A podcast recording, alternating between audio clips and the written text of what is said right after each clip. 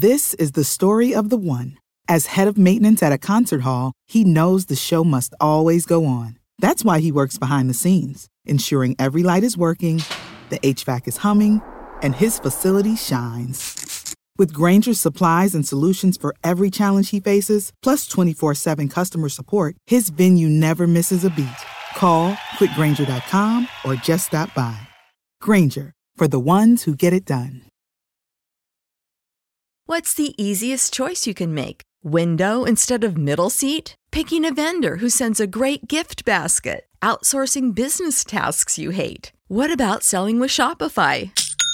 Whether you're selling a little or a lot, Shopify helps you do your thing, however you cha-ching. Shopify is the global commerce platform that helps you sell at every stage of your business. From the launch your online shop stage to the first real life store stage, all the way to the did we just hit a million orders stage. Shopify's there to help you grow. Whether you're selling scented soap or offering outdoor outfits, Shopify helps you sell. Wherever and whatever you're selling, Shopify's got you covered. Sign up for a $1 per month trial period at shopify.com slash try. Go to shopify.com slash try now to grow your business, no matter what stage you're in. Shopify.com slash try. Hey, welcome into episode four. We're going to do almost 90 minutes today with Brooks Hall. We're going to do a one on one interview about his playing days for UD and all the various stories therein. Uh, I'm going to bring you up to speed on some of the scheduling things to start the show, and then we'll get right into the interview. Good time to remind you that today's episode is sponsored by Schuerholz Printing. Family owned and operated since 1974 and located in Kettering, but servicing the entire Miami Valley, Schuerholz Printing is there for you. If it's printed, they can help taking care of all your printing needs from design to offset, binder and fulfillment, promotional products, even apparel for businesses, schools, and events. Proud supporters of UD men's and women's basketball. And Charlie Schuerholz has assured me that their business has been open safely and placing orders throughout the pandemic. You can reach them at SchuerholzPrinting.com, S C H U E R H O L Z printing.com and they were kind enough to sponsor this episode here tonight. So let's get right to it. Let's go.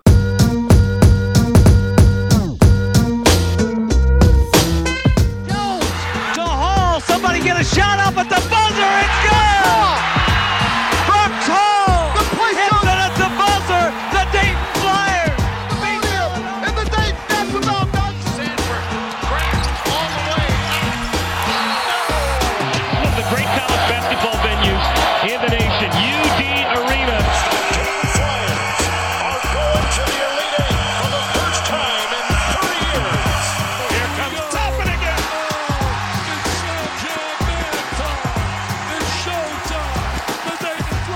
This is Talking Out Loud, the number one podcast in the Atlantic 10 and among Dayton Flyers basketball fans everywhere. The only podcast on the internet consistently reminding you to wear red and be loud.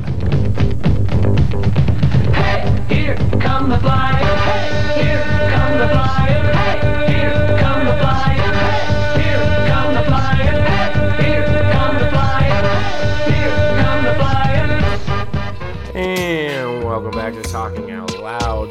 episode four. I'm your host, Sully, and you're the listener of this great program and probably a fan of the Dayton Flyers. It's absolutely fantastic to have you back for another episode. It is Thursday, October 22nd, and as I have made customary, I'm recording this on the same day I'm releasing it to your ears. Couple things to talk about today, but most of which is just getting to the interview, talking to Brooks Hall, uh, one of my favorite players as a kid growing up. So it was really cool to see my fan experience come full circle and get a chance to sit down with him. As we started getting into stories, you'll, you'll see later on the interview, uh, Brooks mentioned to me that we got into so many topics that each story that we brought up happened to be um, the subject matter on its own. And uh, we could have probably made this two hours if we wanted to, but I, I wanted to be fair to you. I wanted to be nice to you. You don't want to hear a two hour podcast. I even thought about breaking this up into two episodes. Do me a favor, if you're a big fan of the show and you have an opinion one way or another, I know you have an opinion. If you want to break these episodes up into two 40 minute segments, let me know. Drop me a line on Twitter at Talking Out Loud on everything Twitter, Instagram. You can send me an email. I don't care. Directly DM me at Sully My Good Name. But I want to know your feedback. Do you like two 40 minute episodes? Do you like a nice long one? Today we're going with a nice long one. It's going to be right around an hour and a half. And before we do get to the interview, there are a couple of things to discuss. Uh, not the least of which I want to thank again Schuerholz Printing for sponsoring this episode, a locally owned Kettering business there for all your printing needs. Uh, they're the sponsors for episode four and moving forward. So thanks for being on board uh, to them. A little bit of scheduling news that came across the desk yesterday, uh, more specifically on Twitter. Jablo has been breaking some scheduling news here and there as it becomes available, but continues to be one of the weirdest years that we've seen in scheduling. Um, the season is 34 days away as of the time of this recording, and we still have nothing tangible to go on as far as a schedule. Now, we do have some nuggets. We do have some things that we know are going to happen. Um, and the first of which is that the Flyers will be playing SMU in Dayton. Uh, I went on this program probably a month or two ago and said that that game is going to happen no matter what. But I was under the impression that it was going to take place in Dallas because that was the first thing that I was told many moons ago. As you might know, uh, the scheduling process has been changing rapidly and it feels like every time i connect with a source or connect with somebody that's familiar with the process they give me a different answer as to which games are being played who's agreeing to the games. What i knew throughout this process was that smu was committed to playing the game somewhere.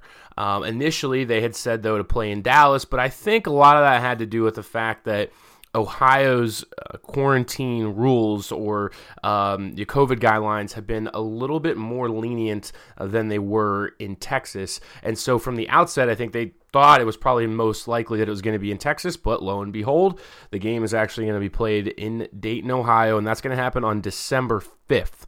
So December 5th is a Saturday. Two Saturdays after that, Dayton's going to welcome in Ole Miss uh, to the arena. So, right off the bat, we got two great games on the non con slate. Unfortunately, it doesn't look like there's going to be a lot of people inside the arena watching. Um, you know, it might go without saying. Uh, but, you know, it's again, it's a fluid situation. Like, we're still month and a half out from those games being played would not surprise me in the least if somebody would come out and say, "Hey, uh, we'll get a couple thousand in the arena." It wouldn't surprise me at all if they said nobody's allowed in the arena until January.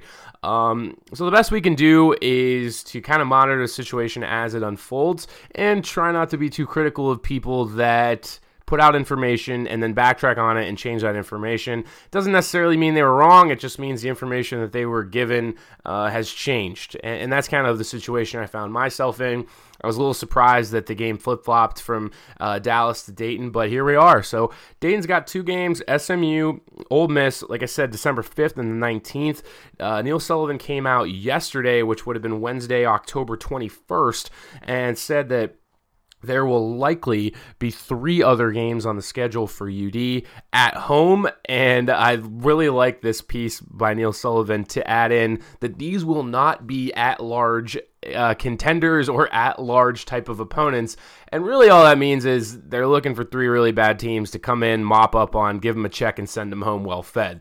That's been the case for years, obviously, and um, you know that those teams come in, uh, they take their whooping, they get a nice hot meal, uh, maybe a warm bed at the Marriott, and then you, know, you head home. Uh, so those games are going to take place. There's going to be three of them. So if you're keeping track now, there's going to be five home games at UD Arena before January, and we hit the conference slate.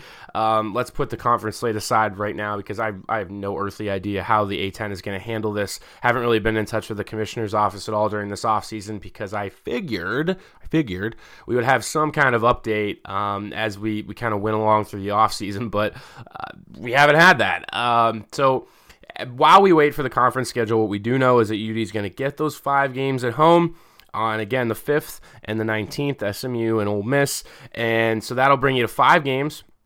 Then, of course, you have the three games that you're going to be playing in South Dakota, and those are going to be great games, just like the Thanksgiving tournaments. That'll be pretty traditional. That'll feel fairly normal for Flyers fans because we're going to come out of the gate in that Thanksgiving tournament, most likely like they did in the old days, um, and you know that will at least give you a sense of normalcy that we're going into a college basketball year that's not completely blown to shit.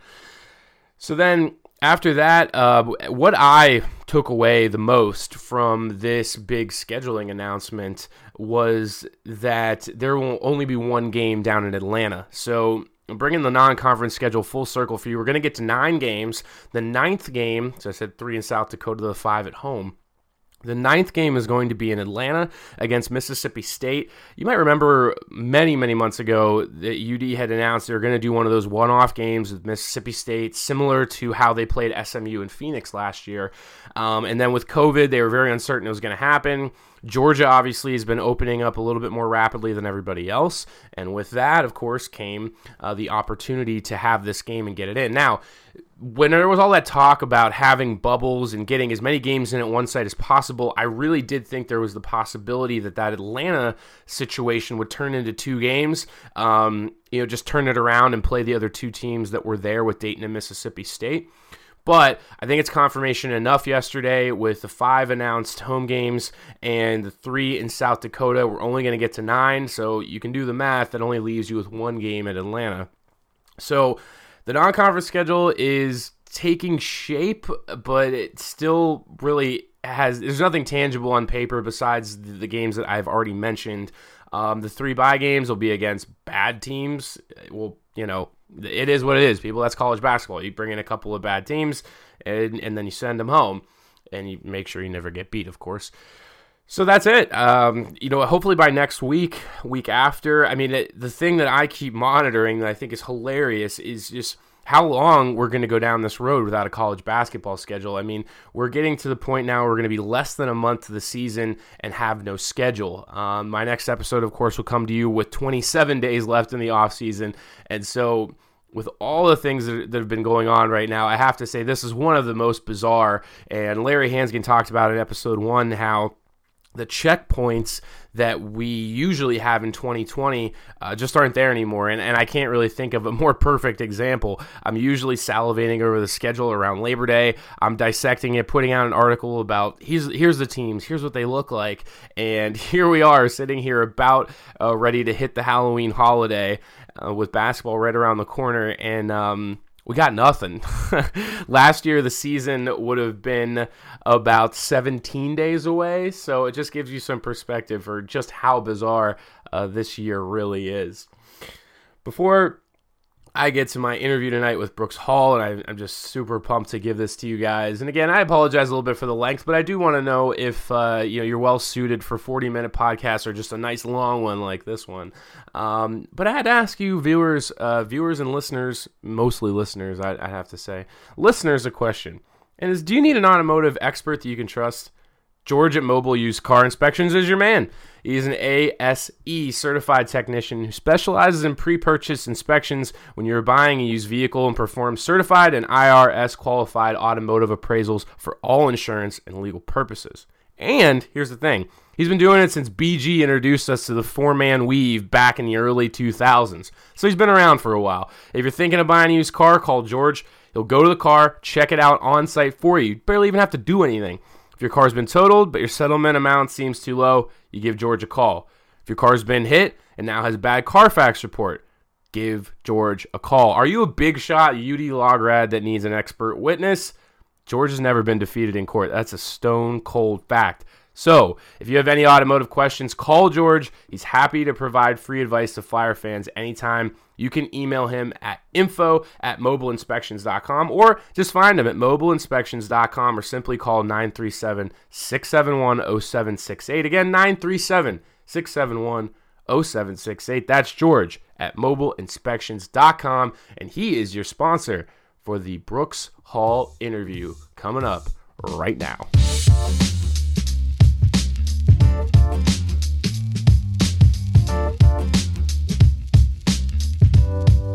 So, welcome back to the program today. Special interview that I have been waiting to do for quite some time. And I say that because um, I have a jersey. You guys might have seen me wear this jersey. I put it on Twitter all the time. I've worn it to I've worn it to London. I've worn it to Lollapalooza. All around the country, I've taken this jersey. It's not white anymore. It's kind of like an off off white color.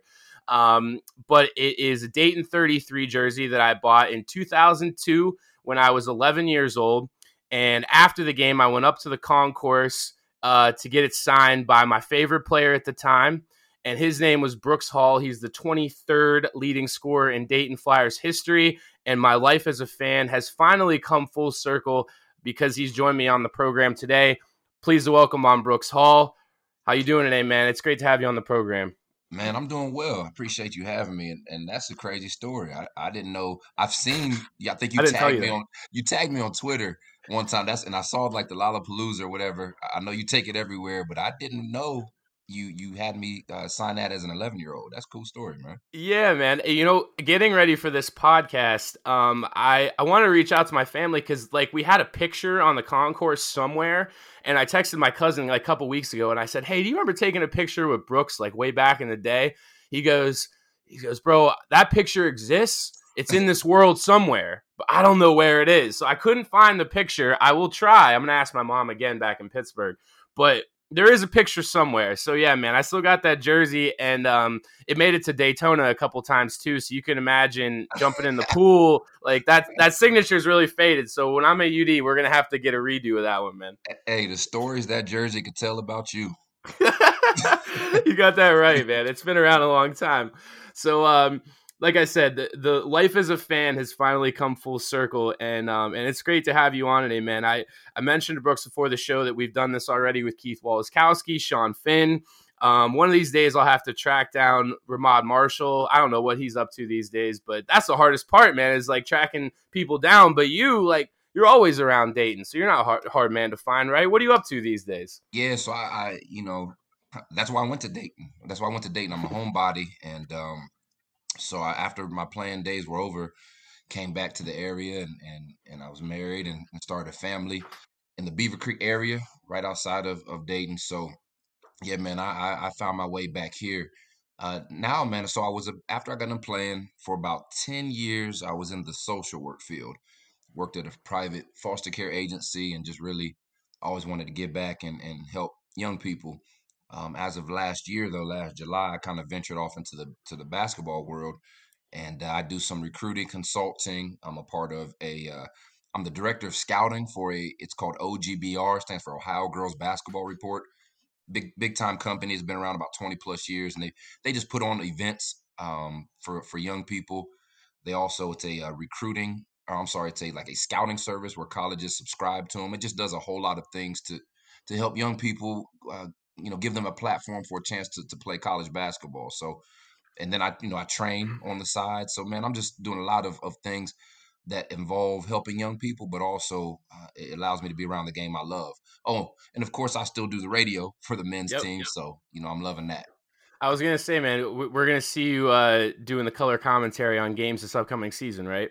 I mean, I, I hope. I actually, I got, we have I- games. Yeah. I, you know, so I got an email from from Larry Hansgen actually while we were we were talking earlier, and just trying to figure. He doesn't know yet, so you know, we were trying to talk about the Flyer feedback schedule, but man, I have no idea what what the games are going to look like this year. So Yeah, no, nobody does, man. Um, so now that you have transitioned like off the floor, and uh, I know you're a dad in the stands these days, but is it easier to be a player or is it easier to be a fan? Where do you find yourself on that spectrum? Oh man, it's much easier to be a fan. Um, Yeah, you know, we we had we had a joke back in my playing days. We used to love to play on the road, and and I'm going to tell you why. It's because our UD fans, man, they they are the best fans in in the world, but they'll let you know when you're not playing well. I mean, man, I got we got booed into the locker room so many times back when I was playing. So, you know, so it was a, it's a lot easier being the ones critiquing from the stands than than getting booed into the locker room. but uh, but but no, I love I love it, man. I love I love the fans and and it was always fun playing in front of thirteen thousand. I know that. Yeah, and and so we'll we'll back up and, and take it take it all the way down the road here for listeners. Um, so I have a lot of younger listeners on the show, and if you don't know, um, that's okay. It's it's it's you know Brooks, you're getting up there now where there's students on campus that didn't even see you play anymore, bro. So uh, oh, I know. Bro- I know. Brooks Brooks played at uh, UD from 1999 until 03. Um, and you know, you mentioned you know being a homebody and staying in Dayton. So coming out of high school, uh, Brooks was Ohio Mr. Basketball, and I would I think to that time it, it- you were probably one of the bigger recruits that OP had had. Um, but you know, it's always big. You know, growing up in the area and being there since. Every time a home recruit stays home, it's a big deal for the program. It always has been. Um, you know, what went into that decision for you in high school? I mean, did you even really consider anywhere else? Because I, you know, it's it's a long time ago for me, and I was a little kid. But from what I remember, um, you know, you kind of had it in your mind that you were going to stay home the whole way, right? Nah, man. Actually, um, it, it's funny looking back now as an adult, but back then, being Mr. Basketball, and I, you know, I was blessed to. I had a good high school career, and uh, had offers from pretty much everywhere. Um, especially regionally. Uh, the only the only offers I didn't have at that time on on, on this side of the U.S. was was basically uh, Duke and North Carolina, and those teams were were loaded at my position back then. Mhm. But but my final five, man, I narrowed it down to uh, Michigan, Michigan State, North Carolina State, Kentucky. Back when Tubby was there, and um, oh yeah, and, and I only had Dayton on my list in case I wanted to stay home, but I honestly thought that I was going to go away and go big. Um, but what ended up, you asked what, what went into that decision. What happened was, you know, AAU is a big thing now and traveling, all all that. But but back then they had like the Nike camp and Adidas camps, and there was just I just went on tour for like two months straight where I wasn't home at all. And this was my junior year. Um, Mhm. and so it was by the end of that little two month stint that I, I was homesick. And it kind of just hit me where I'm like, man, if I'm if I'm homesick after this little month and a half, two month stint with AAU, what what am I going to do going away for college? And and that's where the tables really turned. I actually had had verbaled uh, to Michigan State. A lot of people don't know that. I, I had actually did a soft commitment to Michigan State because Andre Hutson, um, he's from Trotwood, right outside of Dayton, and he played back. That was back way back. I'm gonna throw some names out there: Mateen Cleaves, Mo Pete, Yep. Um, Yeah, I mean, two-. 2000 they won the national championship. That would have been your freshman year. Yeah. Why, why, why you got to Why you got to remind me of that? yeah, yeah, yes, that would have been my freshman year, man. They, so, but but but Andre Hutson was a good friend of mine that went to Michigan State, and and that's why I was kind of I was going to Michigan State, man, and and then I had that AAU tour that I told you about, and I decided to stay home. So that so so yeah, man, I, I I surprised a lot of people. One thing that I'll never forget, you talked about it being a big big recruit. Talk about pressure on a kid. And by the way, I graduated high school at 17. Like I was a young a young player. Yeah. And uh, when I committed going before my senior year of high school, uh, Dayton, there was like a newspaper or whatever for for UD, and I'll never forget big old picture of me, and, and across the top it said Savior. I'm like, man, what? so, so, so talk about pressure, man. So I, I think maybe that's why um you know your your memory you know in general I'm saying like your memory tends to be quite selective when you're a little kid like you know, I remember this I remember that and um it- you know it's interesting to hear man that you, you kind of had bags packed and like ready to go to Michigan State and funny enough um if I if I recall correctly Brian Gregory was an assistant on that Michigan State team right He was, and then uh was, and then the the lead assistant. Well, the one, the guy that recruited me heavy was Tom Crean. Actually, um, he was kind of in charge of, and that's I really hit it off with Tom Crean, who ended up going to Indiana and Mark. I think Yep. he went to Marquette. he's Uh, at Georgia now yeah Oh, is he? Okay, see, I didn't even know that. Um, yep but yeah, so that was yeah. So Gregory was there, and and you know, full circle, he came to you. you know UD as everybody knows, and that's a whole nother story. But but yeah, Yeah. man. but I, I mean, so to put context around the program, um, it, it, it- it's not like obviously it's not fair to say like savior for a, a freshman coming into the program, but at that time, I mean, OP was getting into what year six, um, and he had turned the program around. Like obviously in '98, they had a good year, and they he kind of pulled them out of the the muck they were in, created by Jim O'Brien. But at that time, you know, UD was looking for any kind of spark to like put the program back to relevance because Yeah. like they were, you know, we're getting into like the fifth year in the A10 and you hadn't really done a whole lot. And so I don't necessarily think it was you specifically. I think it was just like the situation, right? Of like UD found themselves trying desperately to climb out of being irrelevant. They found a local kid. You know, you happen to be a really good recruit at that time. So I think it was more like all the stars aligning for Dayton fans to be like, hey, we finally have something to be like really pumped up about. And at that time, I mean, it had been a decade since Dayton fans had something to be excited about.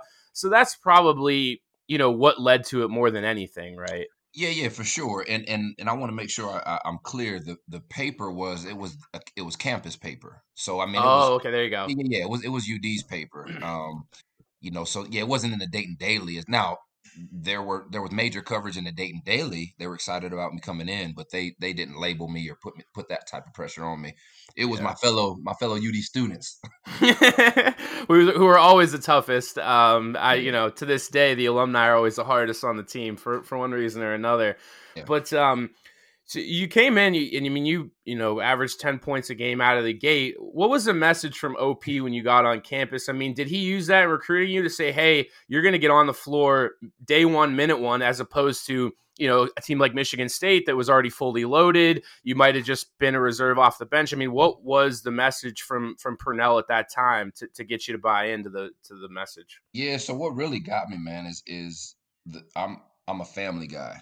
Uh, I'm, a culture guy, and they actually started recruiting me pretty heavy in like seventh, eighth grade, which nowadays it, it's kind of normal. Funny enough, where where young kids are getting offered and committed, but back then, know. you know, that was 25 years ago or so. That wasn't the norm. So so they really started to develop a rela- relationship with me early. Um, and then, of course, by time you know, I developed into a pretty good player, and so he was able to say, "Yeah, you're going to make an impact your freshman year." He didn't guarantee me to start, and and what a lot of people don't remember, um, I didn't start coming in day one. What happened was that we had a really good shooter, six seven, um, Kane Dalabo um, from Springboro, and Kane played the same position as me. And very long story short, he started having some serious back issues a few games in, and and I think he started the first four or five games back locked up on him. I started like game six or something like that, and then started every game after that for the rest of my career. And and so that's kind of how that went down. I mean, that's how it is, man. You you wait for your Yeah. opportunity, and then you uh, and you jump in, right? You got to be Yeah. ready when when your number's called. Um, I found it funny that your first collegiate game. Do you happen to remember where it was? Was that um was that in the pit? Yeah, yeah. I, I was looking up like I always before we do these segments, I like to look up some of the stuff I've forgotten. I mean, I, I know most of the records, what the teams did at the end of the year, blah blah blah. But I'm looking through, you know, Friday, November nineteenth, ninety nine, and I was like, damn, like that is a really rough first game for a freshman. I mean, that's like one of the like the hardest places to play in the country. It- What what it- was that first game out going to New Mexico and playing the pit? Yeah, man. And for you, you know, you, you said you got a lot of younger listeners. It would be, I don't even know what to compare it to, but but the pit was like how hard it is to win at Duke or or these Yeah. places that people just don't lose at home. So coming to UD a lot of times, right? Yeah, and and it was because you go out there in the altitude and and and you can't breathe because it's different than than out here and and I think they had some crazy record at the time where they hadn't lost in it and I don't remember what the record was but they had some long winning streak there um, at the pit and and what it was it was a four team tournament it was it was New Mexico us Samford and I forget the fourth team and they had us play obviously New Mexico because they assumed they were going to beat us because they were trying Yeah. to set it up to put them in the finals. And man, we we just we played well. And and but as a- as a freshman to have that be your first game, kind of get thrown into the fire, it, it, it was. I can't even honestly. It's hard to explain because I, I couldn't breathe out there. I, I, the my hands were my palms were sweaty the entire game. I think I might have made a layup or two. I don't even remember, but it was it wa- it was awesome though. Um, and then to go win the championship out there and celebrate something that Dayton hadn't experienced in a while, just winning a championship, right? I mean, it was yeah. that kind of got our season kicked off the right way. Yeah, in in these days, um, that'll never happen again, right? Because UD like always opens up against Indiana State now, or you know somebody at home that they can come in and, and they can get the wheels greased, right? Yep, good. Um, I talked to Ryan Mikesell in April. We were talking about his whole career at UD, and her, his first game, he dropped 21 against Alabama A and M. You know, he just got hot, and you know, you're playing Alabama A and M, you can get buckets against them right. but but back in those days, I mean, and even I think the entire time you were in school and then through the mid 2000s, I mean, the the non-con slate was loaded. Like that freshman year, Absolutely. you got to go play Kentucky, you played Marquette, you went at St. Louis, Texas A&M came to the arena. Um, you know, they're they're big time programs on that list. So you guys were real battle tested, but I feel like OP probably always set things up so that you were battle tested and ready for conference play, right? Yeah, he did, and and what you have to remember, you kind of used the Mikesell reference to to getting getting buckets to get to A and M. Well, for for a while, people looked at Dayton as A and M. You know yeah, what I mean? Like, you get buckets against Dayton, yeah. yeah, yeah, we were that, and then we surprised people that freshman year. We started that year off like thirteen and zero or something crazy like that, and Yep. and and um, but but yeah, OP did a great job. Like I think he knew, like like the the secret that the, the the country didn't know. OP knew when when he got those final pieces in. I came in that freshman year, and you know T- Tony Stanley was ready to kind of take off and lead, and it was just OP knew what was coming. So I think that's why he loaded up that schedule because you got to remember he he had to be strategic because people people lose their jobs. Oh, so Oh, yeah. so it would have been very risky to load up coming off of you know a mediocre four or five year run. So I think OP saw what was coming before everyone else did. To give him credit. Yeah, yeah, he did. And, and that 2000 year, um, I, I said it to Larry Hansgen um, on our first show, but the 2000 year was was kind of like when the Dayton program came back. You know, fr- from the from the Yeah. like the depths of the unknown, right? Like you had that that two year stretch where they had won like six games, and the 2000 year, you guys snuck your way into the tournament. I mean, that was really kind of the start of what you see today, right? Like, I don't think anything is possible in 2020 that we've gotten to now if that team doesn't get to the tournament and kind of get over the hump, right? Um, Absolutely. So you, mentioned that you guys started hot, which was true, um, but you guys did lose to Fordham that year. How's that happen, bro? You lost to Fordham? Come on, son. oh man, listen. Hey, where was that at? Was that at home or there? it was at Rose Hill Gym. It was like the second, That- third game of conference play that year. Yeah. That's why. That's why. Because you play, you you you play in a little dungeon. You gotta remember too. yeah, yeah, yeah. We started off hot and and went, but but we still weren't used to winning. Like people don't understand.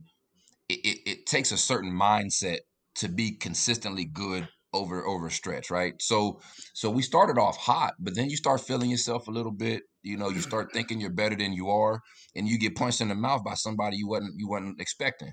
And and so Fordham, perfect example. You go into Fordham. There's there's 27 people in the gym. It's a dungeon. it's it- it's hard to get up for those games, you know. And and if you're not Yeah. one of those teams that are that are that's mentally tough, man, you you drop those kind of games. And and that that happened to us a few times that year, man. Yeah, and that's why we talked about all year. Um, and AG did such a good job of this. I know you were around him, like you know how he is. He was like, "Hey, you know, our goal is not to go 4 and 0. Hey, the goal is not to go 8 and 0. Hey, the goal is not to go 12, 16 and 0." Like the goal was always to win every game. And to your point, I think everybody saw it as such a lofty goal because of exactly what you said. When you play in the A10, now we don't claim to be the Big East, we don't claim to be the Big 10, but you know if you don't come ready on any given night, like you can get snuck up on. And and that you know that's happened year after year. Um, you know, Gregory kind of had those those woes coming down the stretch in February. He always seemed to lose a couple of games that Dayton shouldn't, right? Um, but you know, coming down that we're talking about the the 2000 season right now, um, where Dayton went to the tournament. But before we we get to that, um, you had to go to Xavier for the first time, and it was one of the closest games you guys ever played at Xavier. Lost in OT uh, right before they opened the Cintas Center. So for the younger listeners, you know, it, it almost pains me that kids that graduated post 2014 really have zero like context around the rivalry. But when you played at Xavier for the first time, what was the message from the team? You know, what was that game like? What do you remember from that first time at Xavier? I mean, it's war. It's war, especially for mm. for a high school kid. You know, I was coming out of high school, and you you got your little high school rivalries, that, and everybody thinks that you know those are those are intense, and no, those are cute compared to college rivalry. like you you get to college, and it it is legitimate war. It's you go from your high school rivalries where it's it's 16, 17 year old kids playing, you know, fighting fighting it out. These are grown men going at it and and they actually can't stand each other and and so the intensity the energy in the in the in the arena the, the, the actual hate you feel the hate from the crowd now they may be cool with you after the game maybe but it's legitimate dislike for you and Yeah. you but you and you could feel it. So then you got to take on that like us against the world mentality. Um, a- and I just man, there's nothing like it. That no one and I feel bad for the people that didn't that don't get to experience that Dayton Xavier rivalry. I mean, Yeah. there's just no game like that. So, but but yeah, but man, but going in there though, yeah. So that's what it was. That as a freshman too, I, I was shell shocked. I mean, it was, and remember I told you I was young. I didn't, I didn't, I didn't turn 18 until July, so I was a young freshman getting thrown into that Dayton Xavier rivalry. I mean, it was, it was brutal. Yeah, yeah. Eh, I'll give you a quick aside. So, um, Xavier came into to the arena in 2010. This would have been my sophomore year, and we had a whiteout. Um, I believe they bought like towels, so you know it was extra rowdy, right? Everybody's like Yeah. coming coming ready to tear their heads off. And um, I, I used to. We had a pregame ritual. I was in the first first two rows for the last like three years I was on campus and um, we always would get to the arena. We had these little like lipstick type of face paint things that we, we would bring in with us. And we would get to the arena early. We'd set our stuff down, then we'd go up to the bathroom in the concourse and we'd paint our faces. So we did this every game. And a lot of the old guys up there that always have to take a piss before the game, like they all knew us. You know, they have their routine, we have our routine, right? Yeah. So I remember there was a Xavier game that we go up there, we're painting our faces like normal. And this old guy comes up after taking a piss and he goes, Give those bastards hell down there. I can't stand those fuckers like that. And I was like, oh my God, like this guy's fired up, man. Like probably the most excited he'd been all year, you know? Yeah, man. I'm gonna tell you, like, so my dad, six three, I don't know, two fifty, big, big dude, big dude, and but but like a gentle giant, laid back. He, he it's hard to get him fired up. At Xavier, my senior year, I believe, um, it got so intense from their student section. My dad went up in in their stands, like went up in their student section. And, and checked like check the kid that had crossed the line. You know, I, gonna, I, I don't know what he said. I don't remember, but literally, my dad went up there, told him to shut his mouth. Kid didn't say a word the rest of the game, but but that's nothing's off limits, man. In them Dayton Xavier games, crazy. Yeah. Yeah, I'm, I'm glad Tu Holloway's mother wasn't in the arena all those years because she, she would have had something to say to me for sure. After after like tw- 10 to 12 pregame beers on campus, like I'll say just about anything in the second row. So yeah, I'm sure. Hey, it's how it goes, man. It goes. um, so all right, we, we we definitely spent a lot of time on the 2000 year, but I mean, it, it really did kind of set up, um, not not like your trajectory for the program, but you know, it set up the Dayton program for years to come, and and I think you know the program was able to build consistently after that. Um, maybe not as quickly as we all wanted to, but you know, it did build just one step at a time. Um, you guys are coming down the stretch, put together a good year, 21 and 7. Unceremoniously got bounced in the A10 tournament, so it goes in Dayton, unfortunately.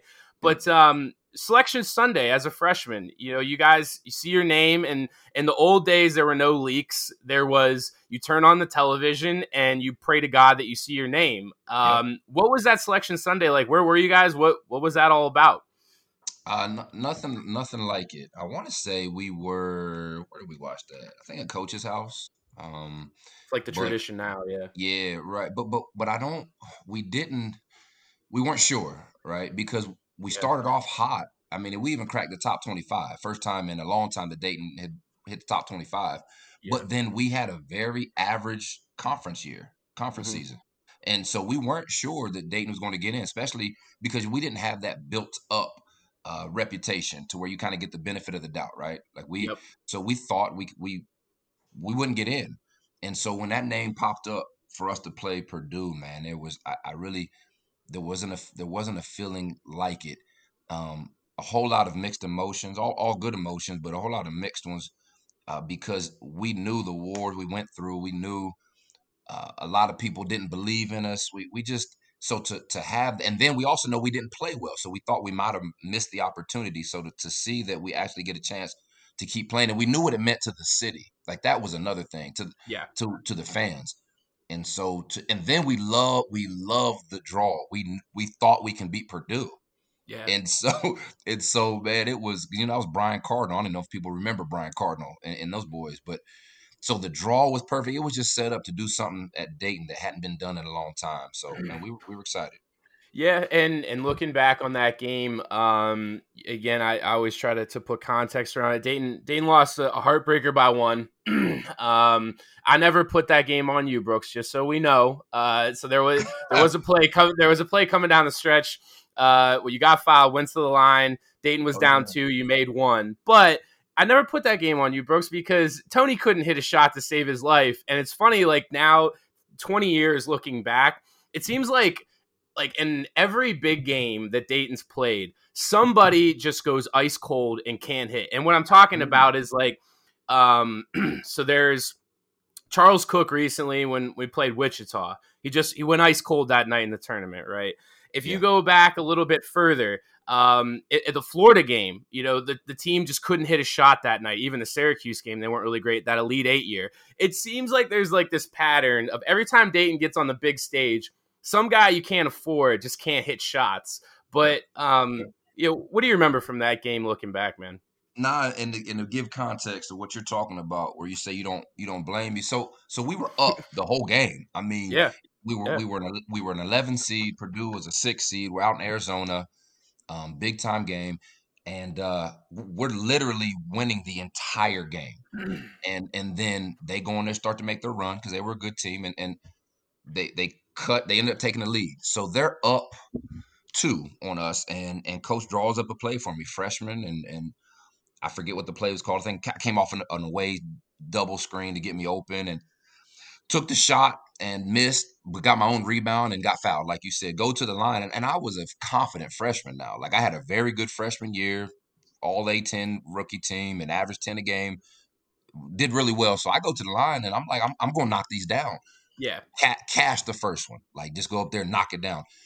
If you watch the film, what you know, in, in black and white, because it was that long ago. If you watch the game, I look over at coach. I was so confident I was gonna knock the shot, and I'm like, "Hey, coach, what what defense are we in?"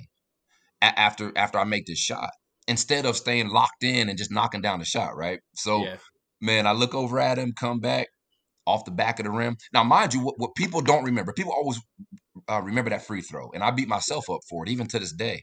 There was still 30 seconds left in the game. yeah, Plenty, yeah. plenty of time to still, you know, get it done. But, but man, that free throw, it, was huge. We make that, ties it up, it, it changes the course of the game. So it, I put it on me. Yeah, yeah, but you know, you I think you have the best perspective of anybody uh, in the program to just tell people how much of a crapshoot the NCAA tournament is, right? Because that's all it Oh, takes. man. You got one guy that's cold, you hit one shot down the stretch, you miss one shot down the stretch, you're heading home, right? You, you and we'll get to it, but I, I I got cold my senior year, and I know we'll get to that senior year. Um, when when we were the you know four seed. I don't want to give all that away, but yeah, and and I I didn't hit shots that game, and I was that was a big piece of what made us go. So it just Yeah. ev- you're right. Every time, man, big stage, something just goes wrong. Some something, you know, just one step away from from putting the nail in the coffin. Yeah. So um the, the off season of 2000 um something fairly still interesting to this day that is kind of gone by the wayside because you know it's it's ancient history at this point. But in april right after you guys got home from the tournament a couple weeks later um, the ncaa put dayton on probation and it was tied to some things that they allegedly said you know impermissible benefits that happened around you um what what was that all about? Like what what was that situation? How did you find out? I mean that had to kind of put a damper on your off season to be like you know oh shit like wh- what's going on with the program now? Nah, so so actually, it was um, it, it was before that. It was before I came into my freshman year that it was hot, it, that the investigation and all that was going on. Um, what I don't remember is maybe they they came down with the sanctions after, but that's a whole nother hour segment. So I'll give you the crash course version of what went down with that. So my my and the reason I say it's an hour segment because I in order to set the table for that, I would have to go into my my growing up, my parents divorcing and my dad and all like that. It, that actually ties into the story. But but what I will say, uh, parents split when I was twelve. Um, ended up living with my dad at the time, um, unexpectedly. My my mom sent me to live with my dad after. So when they split, I lived with my mom for a few months. Mm. And she decided, you know, couldn't do it, didn't want to, whatever. And I love my mom, by the way. Like we we've restored that relationship, so I need to say that. But but at the time, sent me with my dad. Well, my dad had gone from making you know sixty thousand dollars a year in the factory, which back then was decent money, Mhm. um, to wanting to go back to school and and actually got his degree, his master's later at psychology, but went back to school. Well, he took a forty thousand dollar pay cut because he didn't think that he was going to have his kids with him full time. Well, surprise, here I am.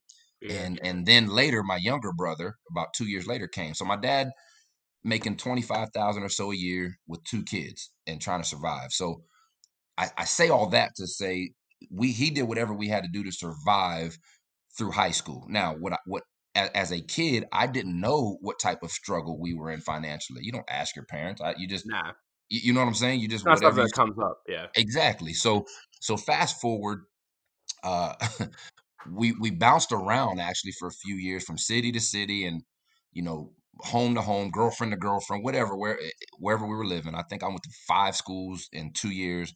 Um, and so what ended up happening, uh, my going into my senior year of high school, we moved to a um, we get a new home because we were living with one of my dad's girlfriends. He's like, "Hey, we're moving to a, a new home in Troy." All right, cool. You don't ask your dad, "Hey, where where you get the money for that, Dad? Where do you you just you move?" So uh, I'll never forget it, man. I'm sitting at this new home in Troy, and my dad says, "Hey, uh, this is like like nine o'clock at night, and it's dark out. I don't remember what I was doing." He said, "Hey, son," he said, "Uh, there's some people that's going to come over and talk to you. Uh, they're going to ask you some questions. Um, just answer everything honestly, and you know, I'll talk to you after they leave."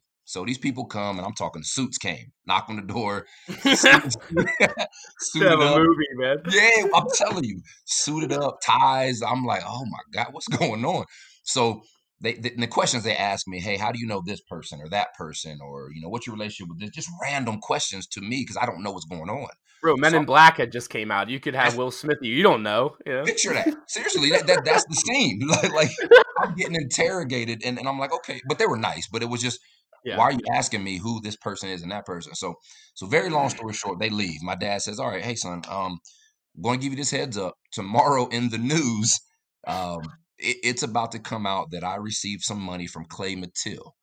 Uh, and who Clay Mathile is, he's this billionaire, uh, Dayton alum, owned Iams Sport, Iams Pet. I don't know if people know who Iams Food is, and all kinds of stuff. Man, he just real good dude. But but he had heard about my dad's struggle, and and he actually gave my dad um, some money to put a down payment on that home Mhm. that, that got us out of bouncing around from girlfriend to girlfriend. What people don't know is that was self-imposed. So so Clay Mathile was just telling Coach Purnell, um, "Hey, Coach Purnell, you know I helped Brooks Hall's dad out," and Purnell was basically like, "Hey, uh, I don't think you can do that." And so so Purnell actually called the NCAA and re- and self-reported it. Um, so so that's how all that came out. I knew nothing about it. So the NCAA did their investigation, combed through it, all that, and and that's why I never lost any eligibility. That's why like they didn't hammer Dayton. I mean, I know we we were put on Mhm. probation. We lost a couple scholarships, but there was no postseason band Mhm. because once they did their investigation, they realized it was it was actually an honest, innocent, you know, situation that I didn't receive any money for. So Yeah. that's kind of the quick. You get why I said that could go an hour long because there's a lot more to it. But, but but that's what happened, man. Yeah, well, it's been, um, and, and I don't think it's it's any secret that like over the decades, um, the NCA has tried fruitlessly to like crack down on payments being sent to recruits and you know why they went to schools and whatnot. And in your era, like in that ten year period, unfortunately. The NCAA was grasping at straws a lot to come down with these sanctions, right? Um, the SMU football thing happened in 1990, and everybody said after that that it would never happen again. You can't cancel a program again.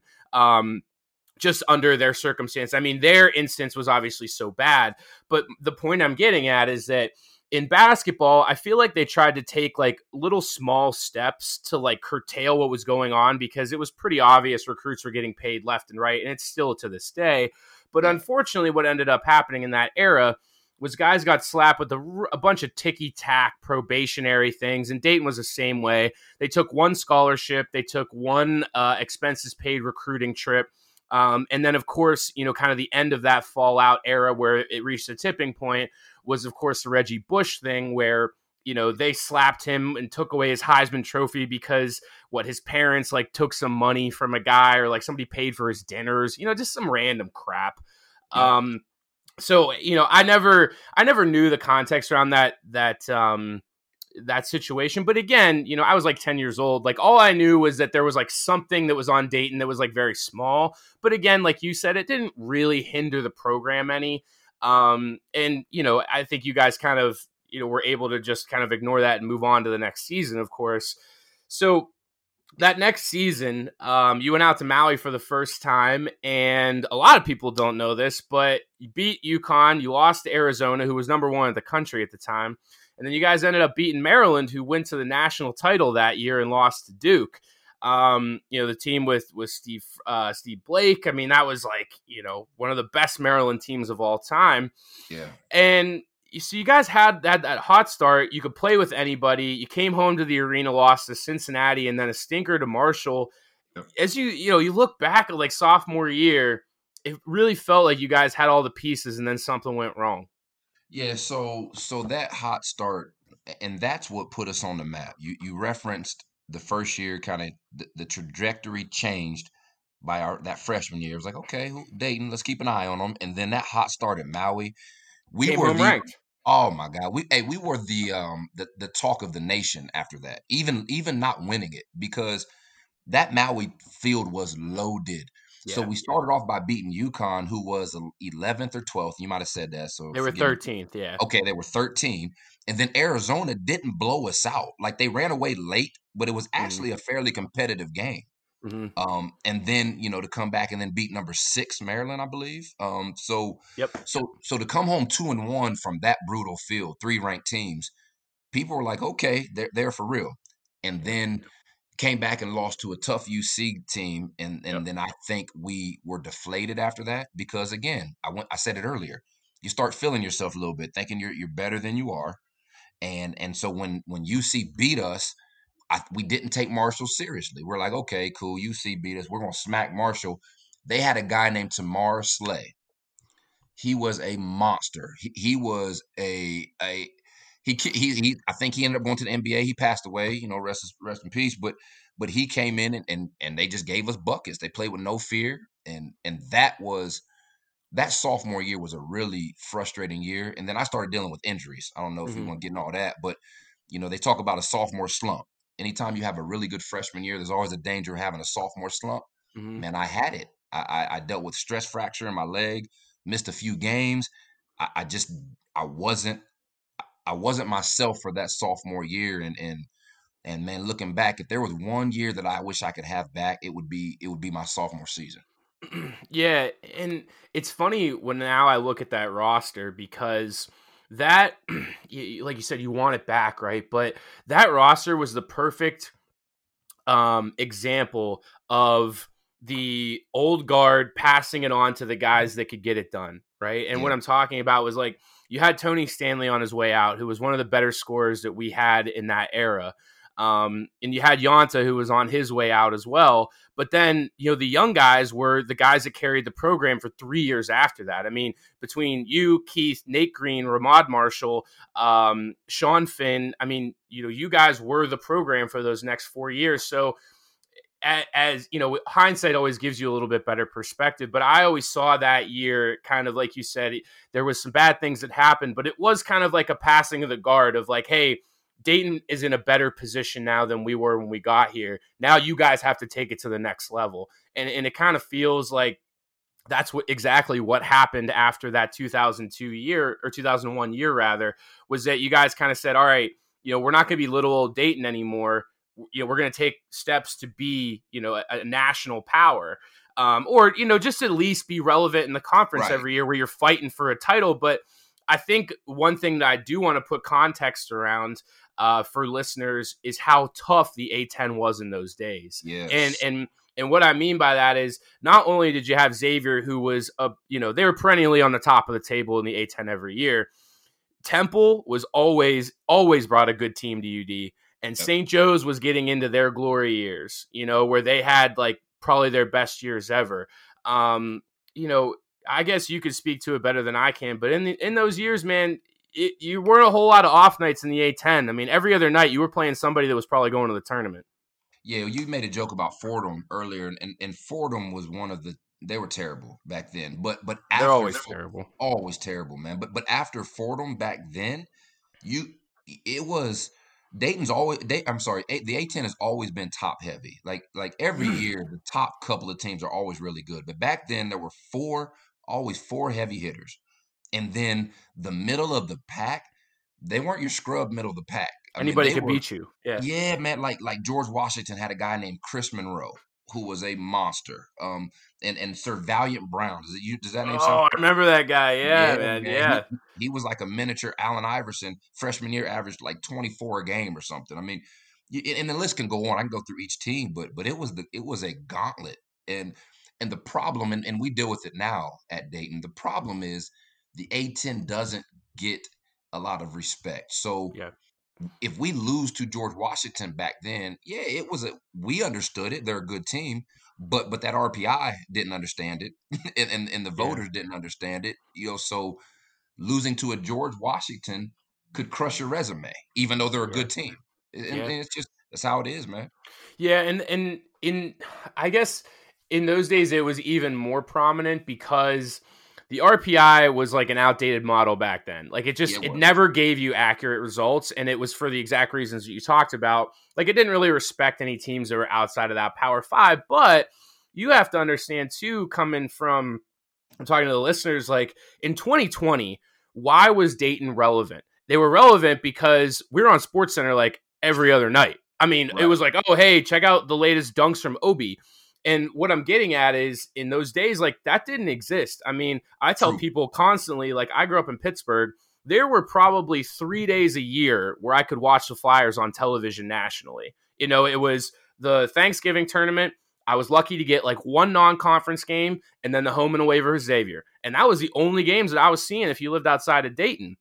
So that part like it fed into it so much because you don't get outside influences standing for your program you know you didn't like we had so many writers by february that were like hey if you haven't watched these flyers like you better watch them man and you guys just didn't have any of that buzz back then you know it was like beat Great xavier on E espn2 or see you next year Yep, yep. No, that's that's a that's a great point. Then throw social media on top of that. Yeah Um, and like you guys didn't have that it was like reading the newspaper every day Yeah, no, that that's a great point. And so it was hard for people to. So, perfect example. My senior year, and I'm not, I won't jump too far ahead, but that No, that that team was as good as the Flyers team this year. Now, any team we've ever had any team i'll, Oh, I'll man, say it really that senior team, I, my my senior year, we absolutely would have competed. It would have been a good game against the Flyers this year. Um, and I'm not saying we were the third best team in the country. I'm just talking about our roster.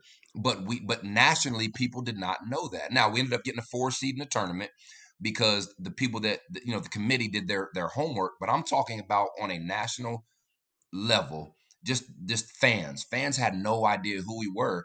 Now, if if you would have taken that year, my senior year, and put us into in 2020, everybody would have been talking about us. Yep. I mean, we we were we had everything. That team was loaded.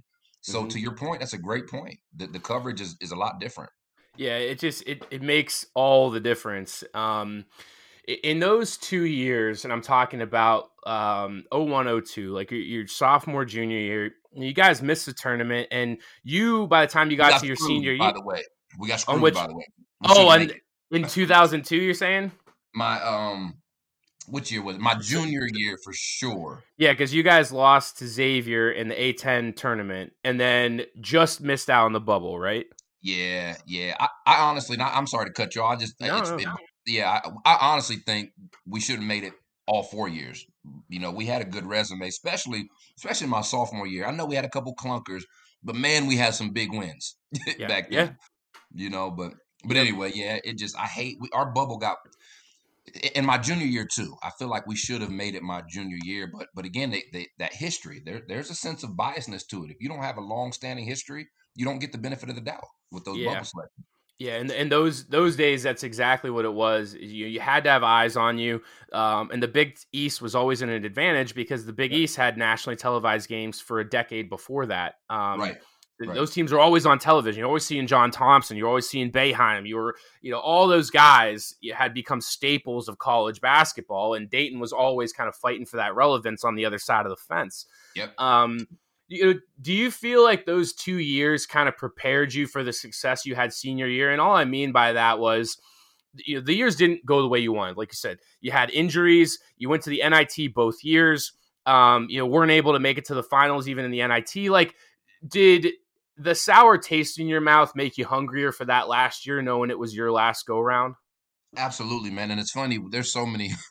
There's so many ways this conversation can go. Um, you talked about not making the, the finals in the NIT. That's a whole separate segment in that because I know, hey, right? Hey, listen, half our team wanted to boycott that. Half our team didn't want to play. Wait, so uh, what's that conversation like? Like OP comes into the room and he's like, "All right, boys, like we're headed to the NIT." Then what happens? Ton- Tony Stanley, and I, I'll, I'll throw him under the bus. This isn't great, but he was so mad we didn't make the tournament. After OP said that and walked out, we had a players only meeting, and he was like, "Man, I'm not playing in NIT. Like, I think we should, I think we should boycott it for real." And and had like four or five guys really thinking about not playing. And then so And Tony was a senior, so he would have been done, right? yeah, yeah, he was done. He was like, I'm I'm out. So so very long story short, after a lot of back and forth and debate, we ended up playing in it. But what what do you think our mindset was going in? I mean, that's why we lost to Tennessee Tech at home. I mean, that- I was, I was going to ask you about that. I'm like, how the hell did Dayton lose to Tennessee Tech? that, that's why we weren't even trying. We weren't even trying to play. Like it was just. It's crazy, a lot of behind the scenes stuff, but but anyway, man, my bad. Get back. What was your original question? no, I was I was saying like you know just having those years not go the way you wanted. Oh, Um, yeah. it- it- and and of course like. I, I try my best to like paint it for for listeners that maybe just like don't know the story. I mean, old timers are probably getting sick of me, like, all right, we know what happened. Like, get to the good stuff. but, but um, you know, at that time, like like I said, the old guard was kind of passing it to the new guard, and like it, your junior senior year, um, you know, Ramod, Keith, Sean, like they were all turning into the players that they were gonna be. And Nate was, you know, Nate DJ came in as a transfer. You had Mark Jones who contributed as a freshman. I mean. You had to see that like the writing was on the wall that this senior team was going to be your best one, and and that's why I asked like had the two years prior and and having some failure in your mouth like did did it kind of make you a little bit hungrier? Now that's a great question, and and absolutely. So what a lot of people don't remember about that senior year, and and we ended up being a four seed, which is aside from this this year, you know, Dayton's team, and that's one one of the highest Highest seeds ever. Highest know? ever, yep. Okay, so but what people don't remember about that season, man, we started off that year three and three. hmm We finished twenty five and six, but we were three and three, and and and I'll never forget it. We were at Old Dominion, our seventh game of the year, and Old Dominion. That's where where Oliver Purnell came from. That game meant a lot to him, and and we, we we were we were three and three, and we were losing that game. Like I think we were down double digits at one point Mhm. and we made this this big second half surge and came back and won and then that that catapulted us to that 25 and 6 record i mean we went on a tear but my point to that is that's that mental toughness i, I referenced earlier we had built that up because of what you said you know we've we'd had a lot of failures and we had the right makeup of guys that were were were mentally tough. Ramod, tough as nails. Nate Green will tear your, head off. Keith Keith Waleskowski, you know myself. We just had a group of tough guys. So, in when we were three and three, it could have gone one of two ways. We could lose at Old Dominion and probably would have spiraled out of control, or we we can suck it up, get that big win, and win 25 games and be a four seed. And that's what happened. And of course, uh, you guys went to Old Dominion on a Friday night, and then Sunday afternoon you came back home. And I'm gonna play the clip. The following is a clip courtesy of WHIO and can be found on YouTube by conveniently searching Dayton versus Villanova buzzer beater. Mike Hartsock and Mark Adams are on the call. 20 seconds left. Villanova going to go for the final shot. Buchanan backing in against Brooks Hall. Can't shake him. Nine seconds. Buchanan loses the ball. Waleskowski picks it up to Jones. Jones to Hall. Somebody get a shot up at the buzzer. It's good. Brooks Hall The place hits goes- it at the buzzer. The Dayton Flyers beat Villanova 80 to 78. My goodness. In the Dayton Decibel Dungeon as Brooks Hall picks up the loose ball. Keith Waleskowski comes up with it on the opposite end, brings it up for as a point guard, tries to get it to Mark Jones. Jones tips it back to Hall, and Hall knocks it down. Now the officials are checking to see if there's any time left on the clock. Would you say that's the biggest shot you ever hit in your career against Yeah, Villanova yeah. at home? Yeah, it, it was. I'm, it was. Yeah. Walk through the play, man, because I've had it on the on the front of the show now for three years, and I think some people like don't even know like what game it references because so long ago. But Yeah. um, I asked Keith the same thing about that play. It was a broken play. You guys are coming down the floor, but what do you remember about like that game, that moment, that night? so so same thing. It was we, we were fresh off of that that old that old Dominion win, hard fought win. Come back Villanova, Jay, young Jay Wright at the time I believe he was there. Um, and they had a guy named Gary Buchanan. They actually were really good. They were an underachieving team because they had a loaded roster. Uh, It was Jay Wright's second year. I had to go look it up. Go ahead. Okay, so so and Gary, I had a guy named Gary Buchanan. Man, he was a certified bucket. I mean, he was a scorer. And then I think they had uh, I can't remember the other guard they had. It ended up going to the NBA and a couple. They were good. Yeah. Um, and they, and they gave us fits, man. It was a, I think they might have been leading like most of the game, and we didn't play great. Um, coming off of that emotional win at Old Dominion, and and so what I remember, we finally started chipping away, chipping away, uh, and, and came back and tied it up late in the game and Gary Buchanan. So I'm guarding Gary Buchanan. He has the ball and he calls for a, a ball screen. And and I was staying with him, staying with him, and then he he he goes to drive middle, and and the guy came in and set an illegal screen. It was really quick. He he clips me a little bit, but the refs didn't call it. So I tried to flop and sell a moving screen. didn't get the call. but Nowadays, I get called. Oh, oh, absolutely. So, so what you see if you watch the clip, Ramod Marshall gets his hand in there and strips Buchanan. Um, I think Keith gets the ball, or some somehow Keith gets it, dribbles up the court like a point guard. Yeah, Keith's And- leading the break. I'm like, oh my god, it's gonna go bad now. Oh, and then Keith tried to throw this pad and almost chucks it into the stands. And, and Mark, and we give him a hard time about this. And then Mark saves it to me. So a funny clip or a, a funny part of that, if you watch my feet, man, I travel. I move my pivot foot, and slide it. Wide open underneath the bucket. Yeah. wide, he's wide open. I travel. I split two defenders, and uh, you know, luckily, man, the shot went down. But but just the why that was a big shot. Was, Villanova was not like a top twenty-five team then. They were just a good Yeah. team, but like I said, underachieving. But what was big about it again? It was the second game in a row where it took some mental toughness to get the win. You get what I'm saying? So, Yeah. so that win after the ODU win, and then to win at home the way we did, all was over with after that. We, we were rolling. Yeah, yeah, and um, and you guys got to go to Cameron Indoor that uh, that next week, um, which was pretty cool. I think we've been to Cameron Indoor like twice since 2000. That was one of the one of the times. Um, I don't think that's ever going to happen again. Um, I, don't, I don't know how Dayton's going to end up at Duke again, but Well, no, no, they're not getting invited. yeah. Um, but uh, you're right. You know, after you guys finished the eight and three non-con, and you know the losses were were a bad one to Miami, and then a decent St. Louis team, and then you lost at Duke. So coming out of that non-con eight and three, you know, it was certainly nothing to hang your hat on. But then from there, like I had said earlier, Temple always had a good team, right? Uh, St. Joe's had just gotten done with their one seed year with Jameer Nelson, Delonte West, the best team they ever had. And you guys had to know at that time that, like, this is the year we're going to take the conference if we're going to take it. You know, did you have that mentality going into the year where you're like, this is the best team we have, and this is our conference now? Absolutely. Yeah. Absolutely. We we had big lofty goals that year. And you know, everybody everyone says it. They say uh championship, you know, NCAA. They have all these lofty goals, but But you know, but deep down, right? You do you really believe it, right? No, we we really believe we had best we thought we were top 25 team, which we were by the end of the year. I think we finished 15, 16, something like that. But 16, yeah. but we knew we had every piece you needed. hmm We had veteran leadership. We had size. I mean, we were huge. With, with That was probably the biggest team Dayton's ever had, like in my Yeah. life at least. I can't remember a team ever being bigger than that.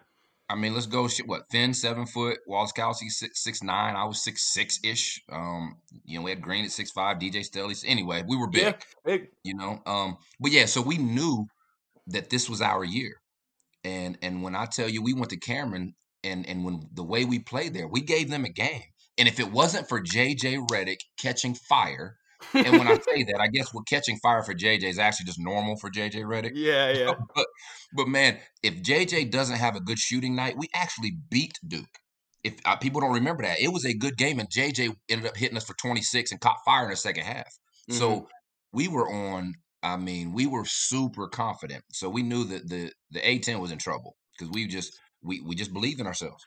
Yep, and, and that's exactly what it was. Um, and of all the years growing up watching the, the Flyers team, like that's the one I always remember the most. Um, and, and for obvious reason, um, I bet you never thought you'd be sitting here in 2020 with that being the last time we won the A10 tournament. But um, I mean, you know, here we are.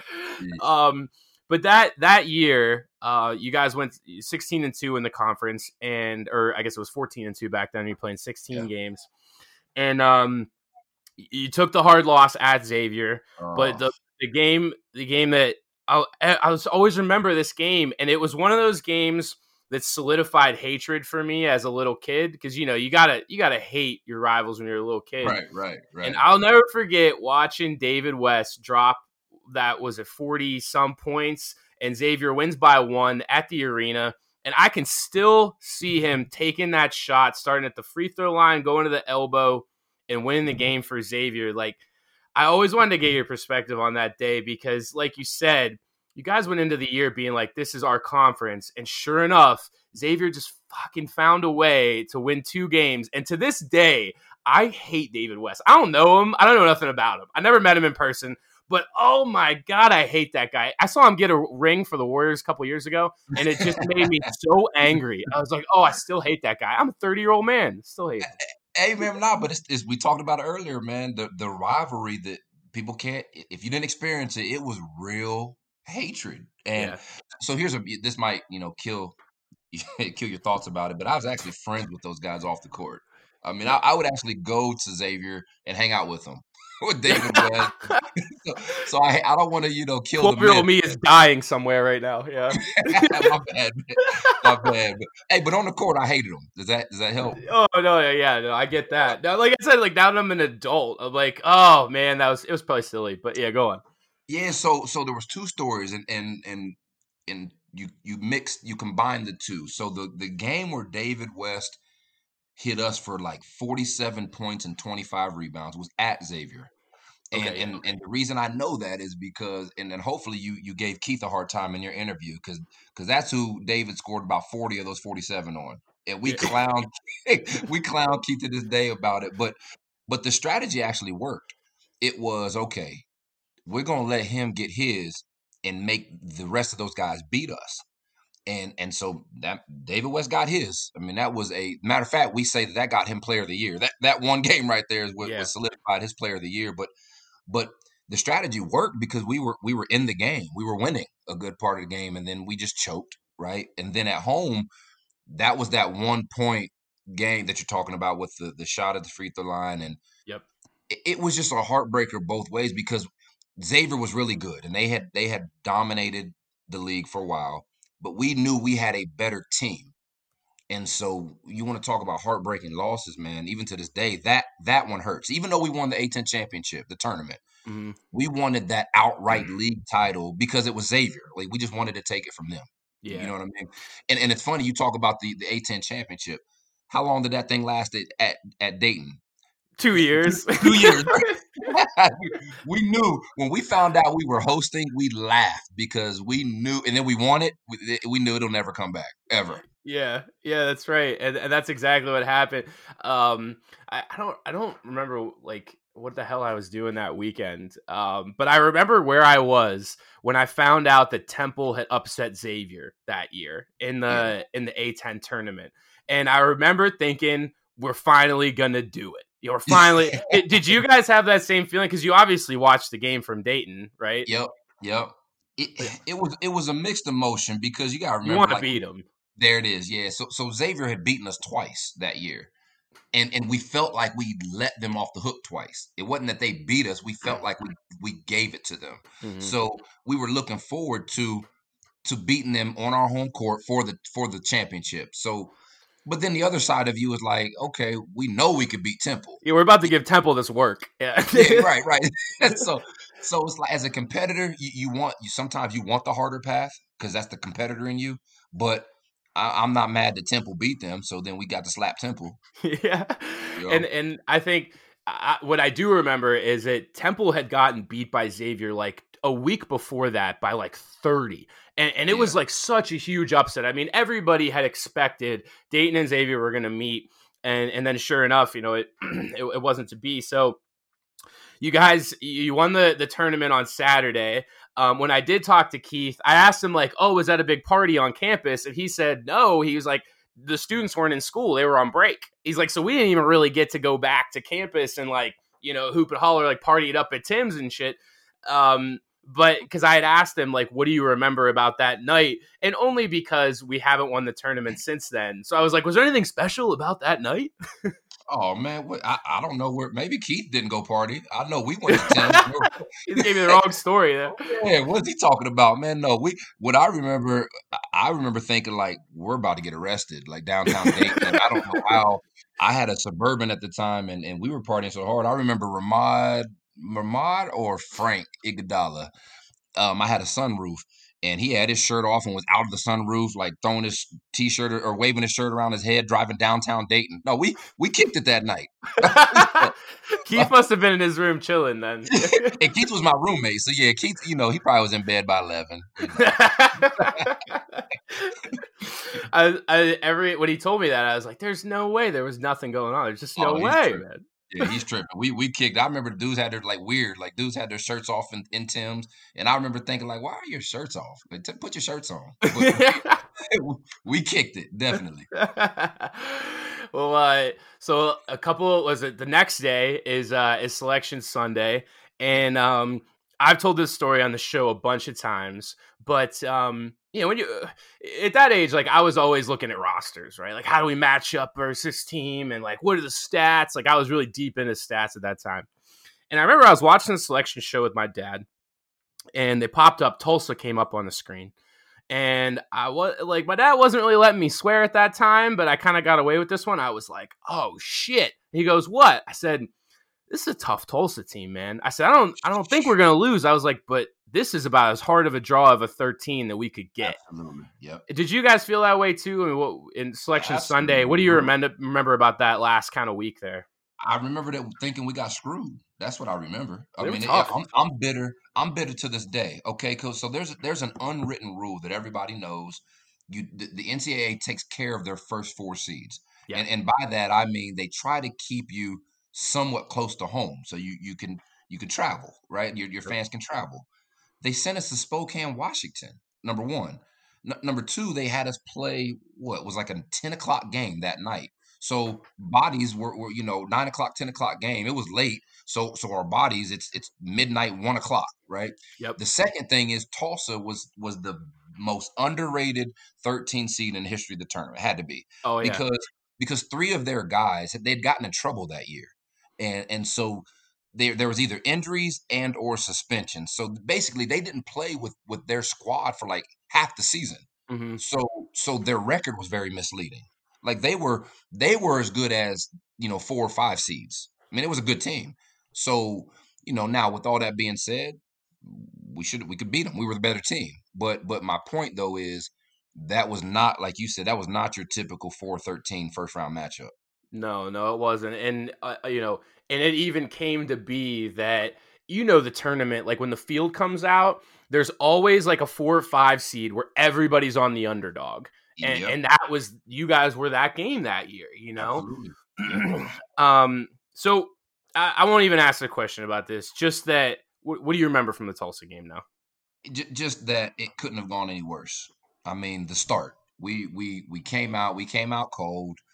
They were the aggressor. They came out, punched us in our mouth, and and we we wobbled. I mean, they didn't knock us out, as you know. I mean, we got down twenty. Yeah, Um, and they just they just came out and took it to us. Now we spent so much energy coming back. Like they literally got up twenty points on us, and and we cut it all the way down. I mean, we tied it up. so it was and like four or five minutes left, right? You guys, Yeah, yeah.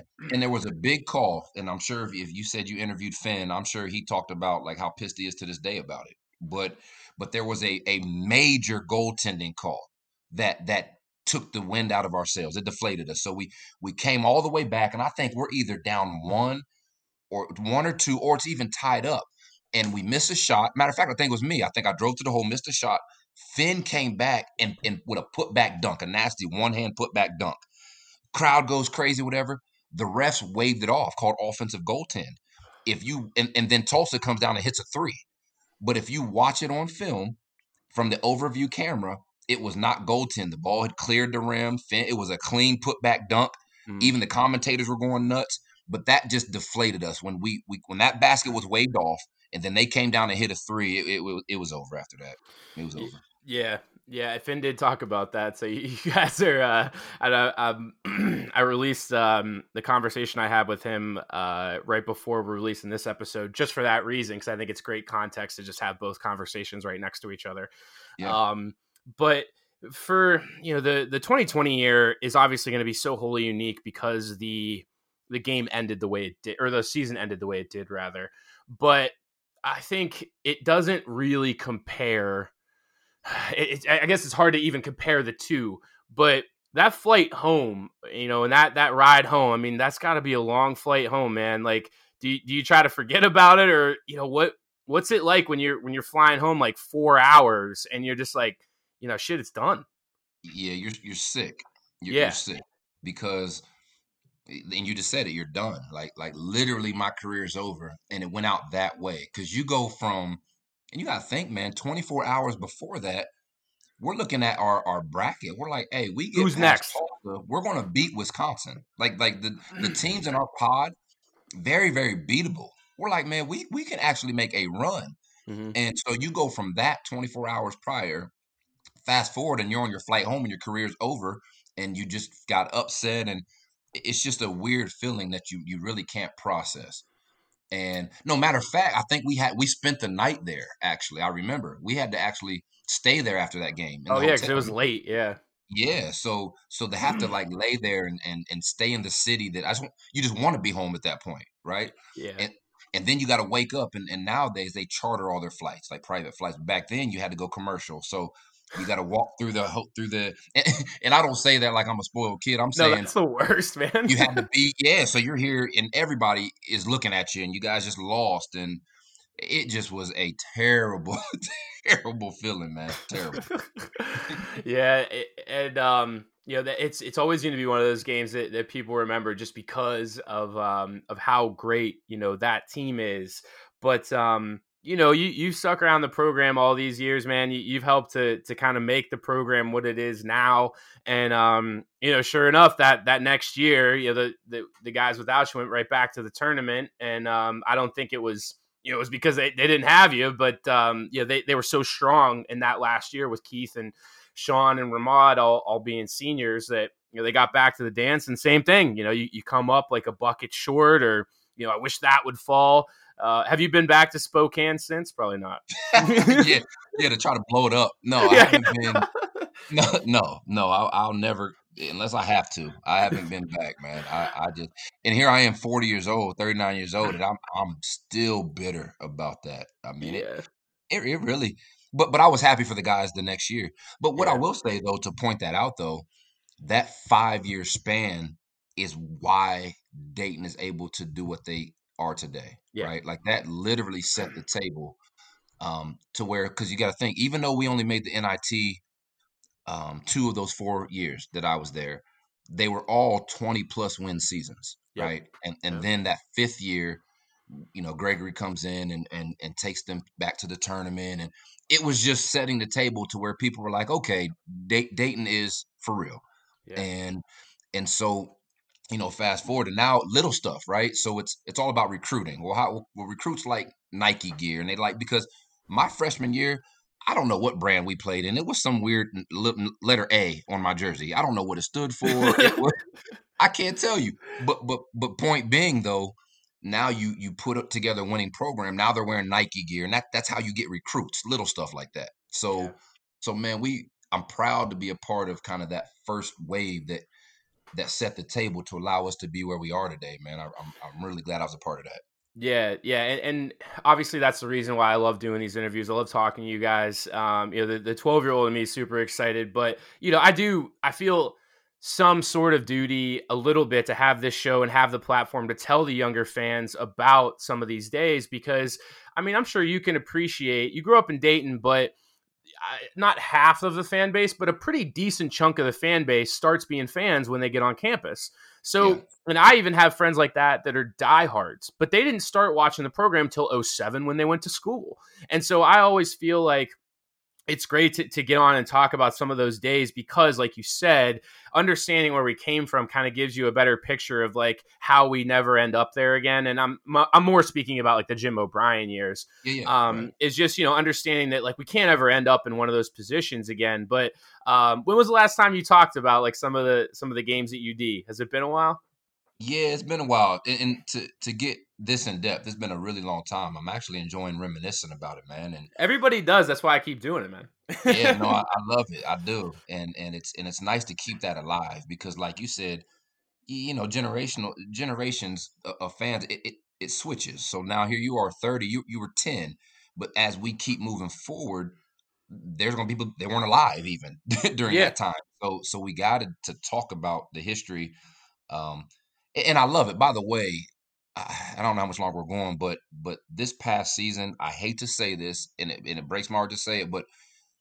I don't know that we'll ever have the opportunity we had this year that was ended by COVID. I, it just, when I tell you, it was a perfect storm.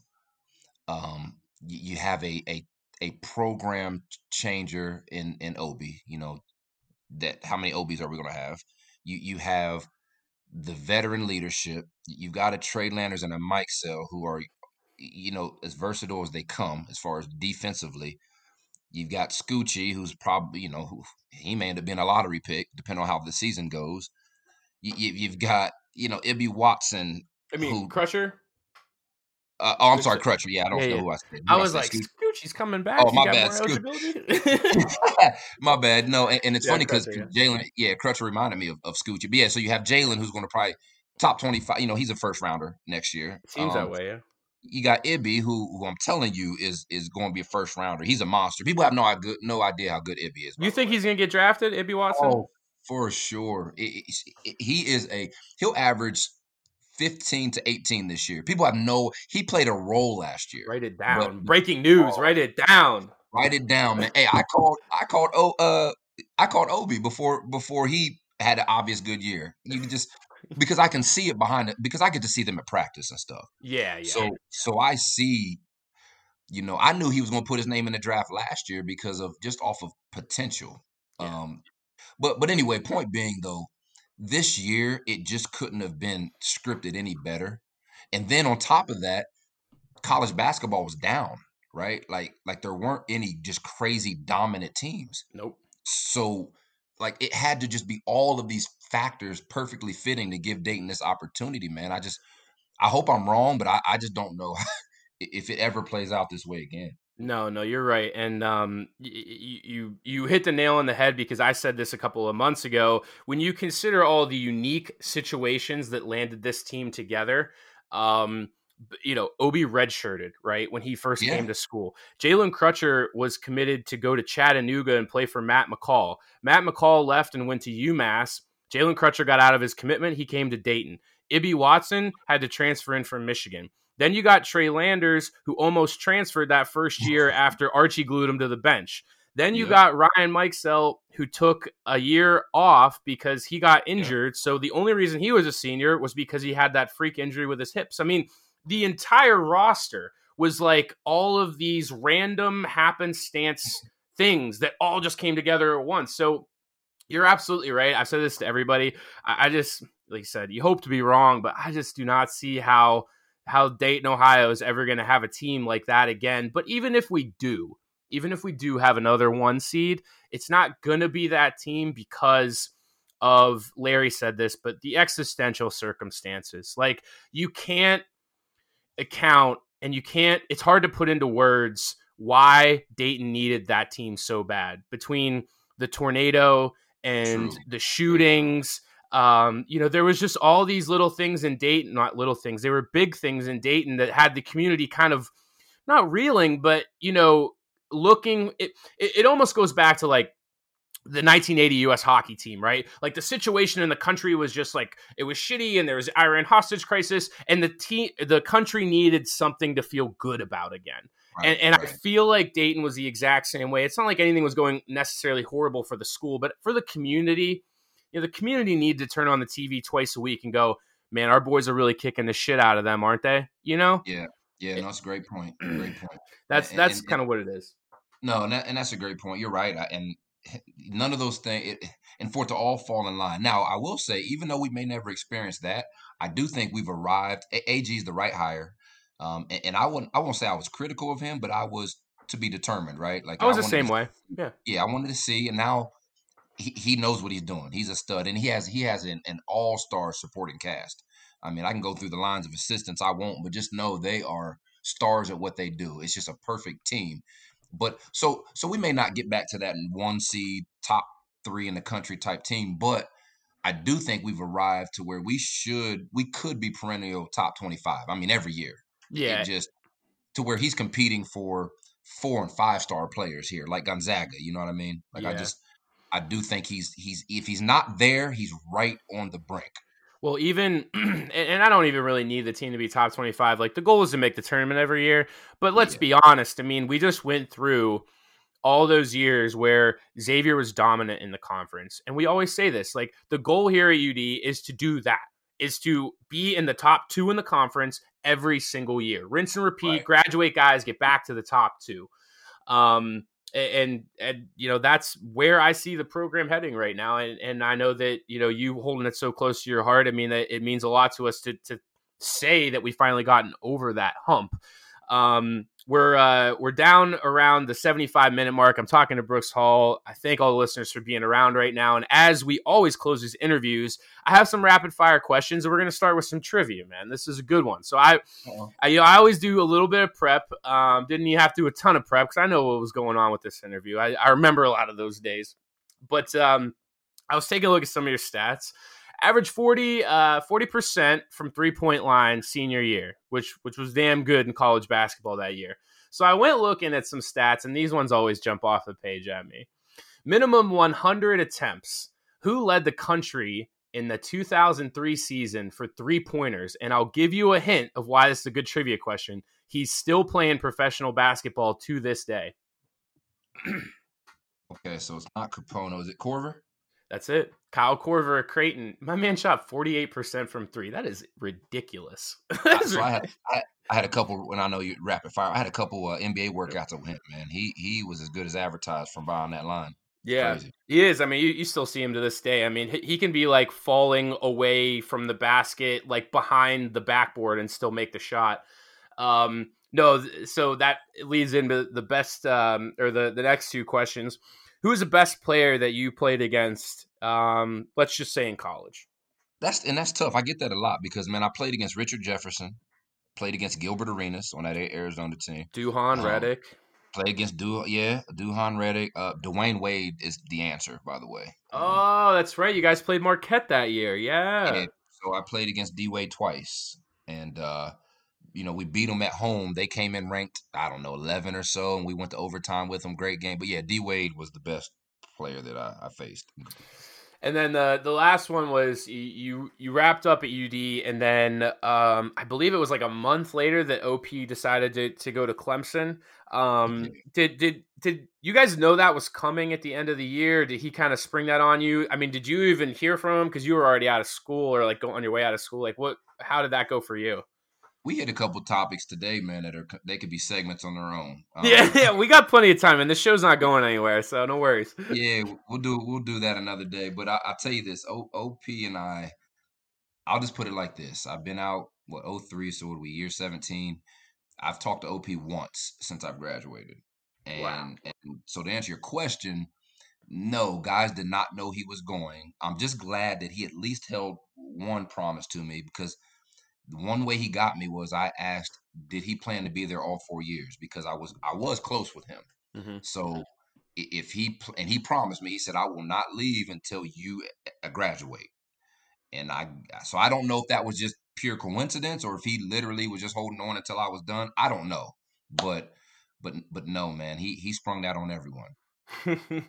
yeah, leave it at that. Yeah, Hey, coaching hires are like that, man, and it's even worse now that guys find out from social media, like, um, you know, before the coach even like tells them. Because I think Archie was kind of like that, where they like the team had already had an inkling that he was leaving, and then sure enough, like he showed up to this team meeting without his date and stuff on, and the guys were like, "Okay, I know what's going on here," you know, like he's he's on the way out the door. Um, but you know again, man, just backing up, it's um, it, it was awesome just to, to kind of talk about some of those games, some of those days. Uh, you know, the Villanova shot, the tournament games, winning the A10, um, you know, all of that.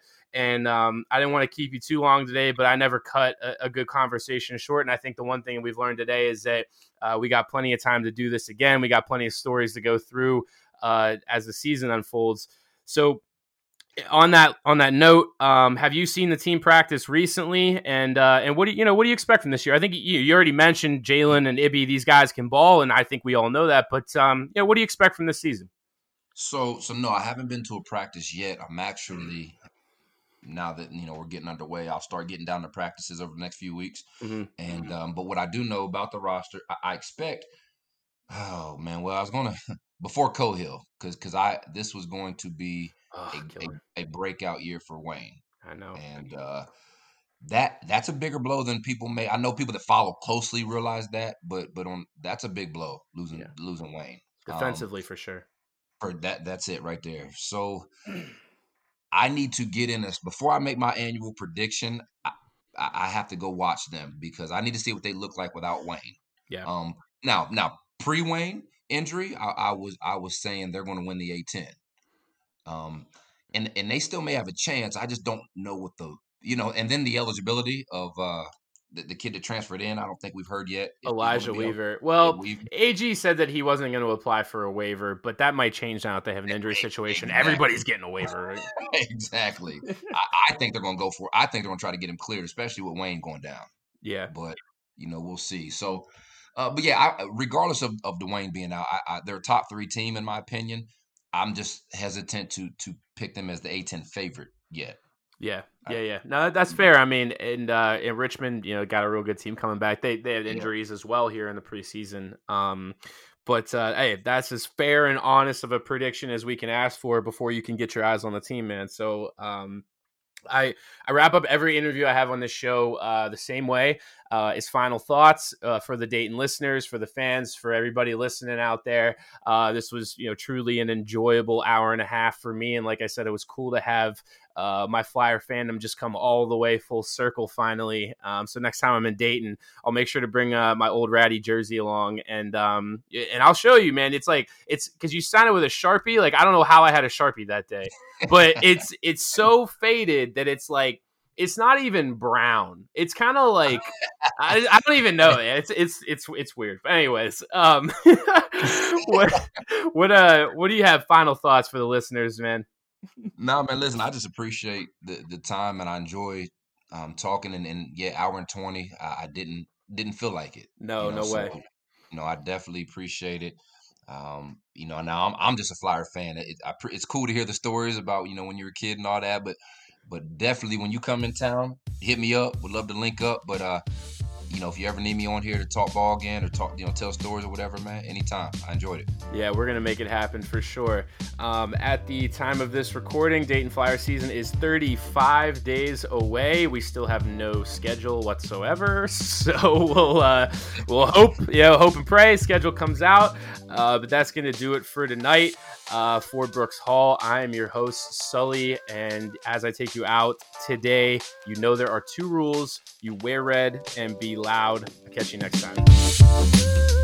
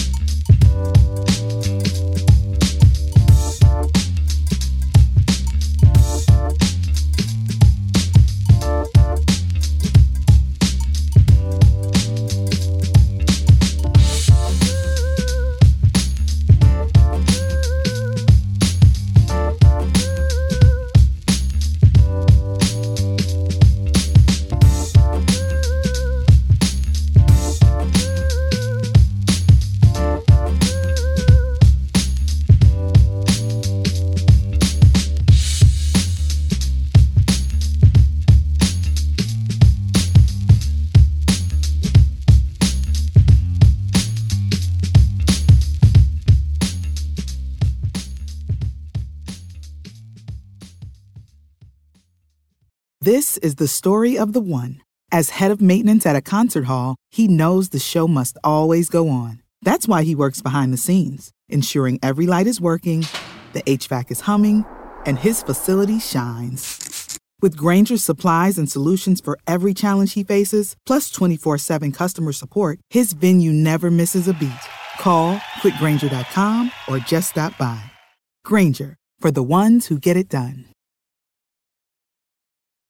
When you need mealtime inspiration, it's worth shopping Kroger, where you'll find over 30,000 mouthwatering choices that excite your inner foodie. And no matter what tasty choice you make, you'll enjoy our everyday low prices, plus extra ways to save, like digital coupons worth over $600 each week. You can also save up to $1 off per gallon at the pump with fuel points. More savings and more inspiring flavors make shopping Kroger worth it every time. Kroger, fresh for everyone. Fuel restrictions apply.